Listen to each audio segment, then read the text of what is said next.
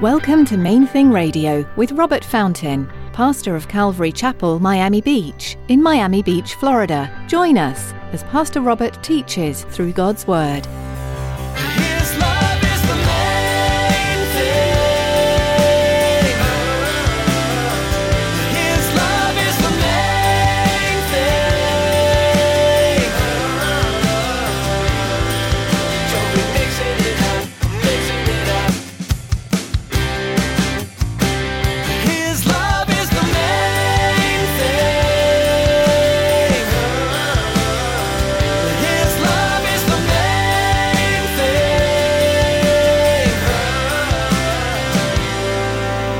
See, according to Scripture, all of us, every single human is flawed and broken. And the Bible teaches that God loves us too much to ignore our flaws, to not address our brokenness, areas that only He can transform. He loves us, therefore, He speaks into these areas. You are deeply and truly loved by God. Don't let anybody tell you otherwise. How could God love me? You ask? God can love you because you are His child, and nothing, and I mean nothing, can ever change that. Get ready to join Pastor Robert as he continues teaching how our love should reflect God's in today's message. Stick around after today's message from Pastor Robert. I have quite a bit of information that I'd like to share with you. Our web address, podcast subscription information, and our contact information. Now, here's Pastor Robert in the book of Acts, chapter twelve, as he continues his message, James Martyred.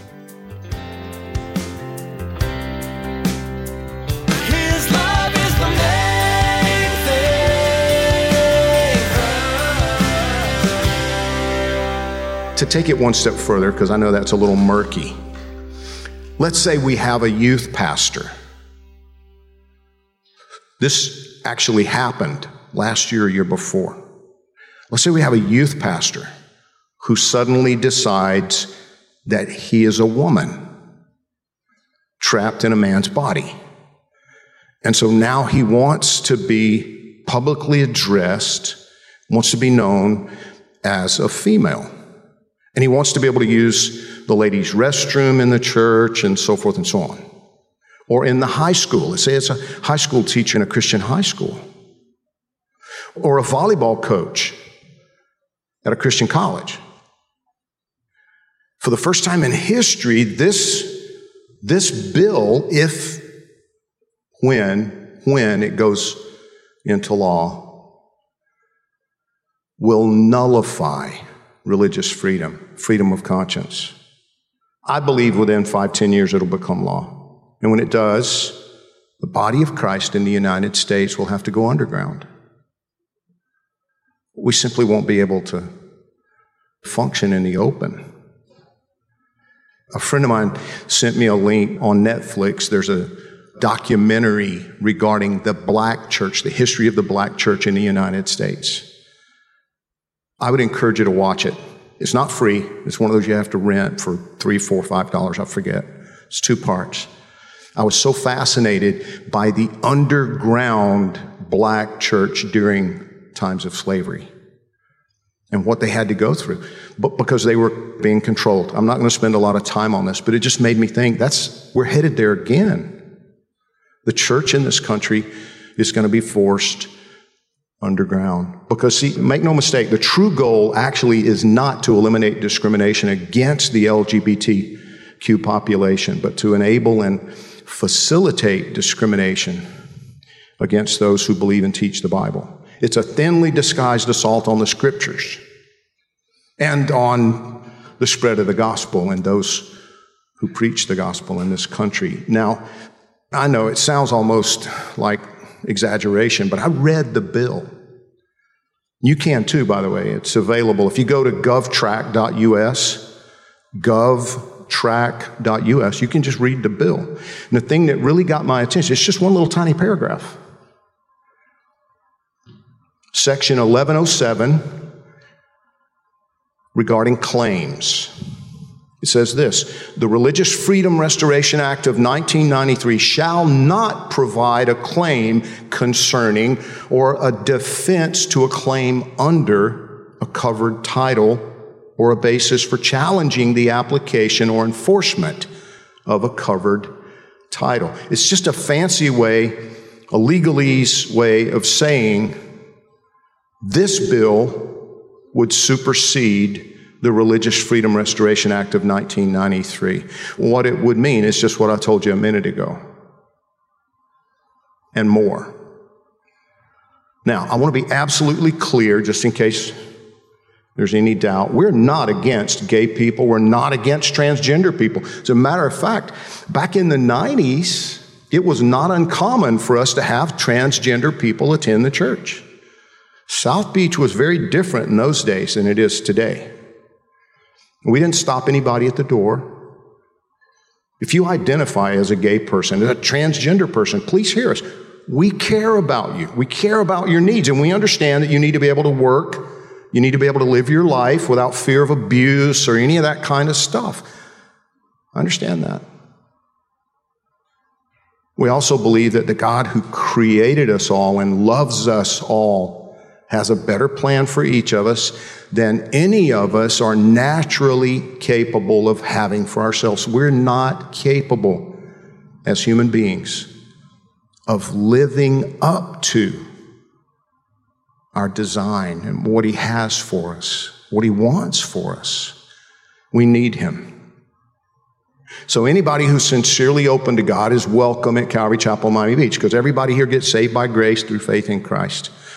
It's not because we somehow earn it, not because we live such perfect lives that God is moved to love us. We don't. It's because of His incredible love that we are moved and even enabled by God to live our lives more and more in harmony with Him as He transforms us inwardly by His Holy Spirit. See, according to Scripture, all of us, every single human, is flawed and broken. And the Bible teaches that God loves us too much to ignore our flaws, to not address our brokenness, areas that only He can transform. He loves us. Therefore, He speaks into these areas. Now, moving on, verse five says, Peter was therefore kept in prison. But constant prayer was offered to God for him by the church. And when Herod was about to bring him out that night, Peter was sleeping, bound with two chains between two soldiers. Now remember, he had four squads. He had sixteen soldiers assigned to him being kept in that prison. He's sound asleep, each arm chained to a soldier. The guards before the door were keeping the prison. Now behold, an angel of the Lord stood by him, and a light shone in the prison, and he struck Peter on the side and raised him up, saying, "Arise quickly." And his chains fell off his hands. Then the angel said to him, "Gird yourself and tie on your sandals." And so he did. And he said to him, "Put on your garment and follow me."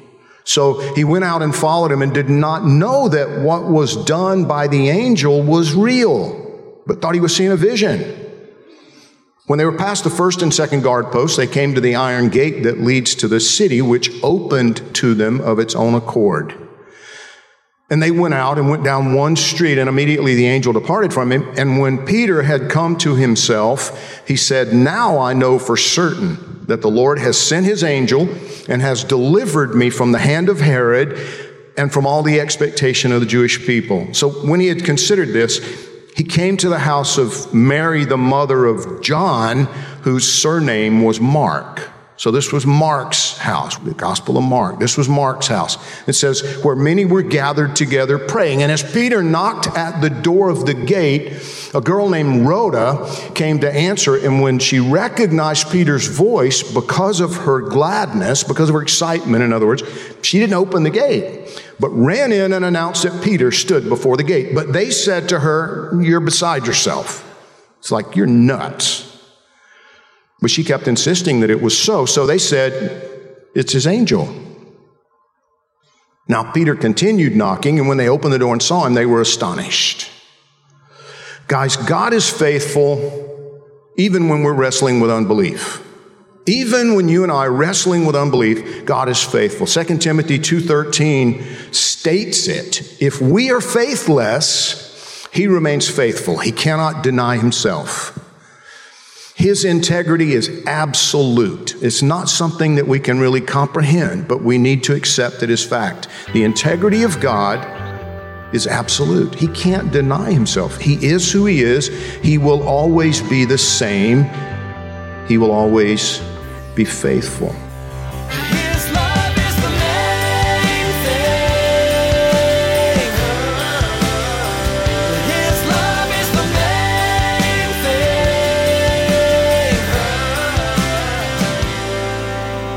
thing. Thanks for joining us today for Main Thing Radio. Pastor Robert will have more to share from this study in Acts when you tune in again. For now, though, you can explore more of Pastor Robert's teachings online at main thing radio dot com. Do you live in Miami? If so, you're invited to join us at Calvary Chapel, Miami Beach, on Sundays for our weekly services. We gather at nine and eleven a.m. and at one p.m. for worship and Bible study. If you're not able to join us in person, we still would love to have you be part of our church family. Join us online for each service. We'll be live streaming on our church website. You'll find out more and be able to connect at main thing radio dot com. Just click on About to find a link to our church homepage. We offer Spanish translation at some of our services as well. Visit our website to learn more. We'll also be streaming on Facebook Live. Just search for Calvary Miami Beach and be sure to like our page for the latest updates. We also invite you to subscribe to our YouTube channel. Just search for Calvary Miami Beach. We'd love to hear from you too.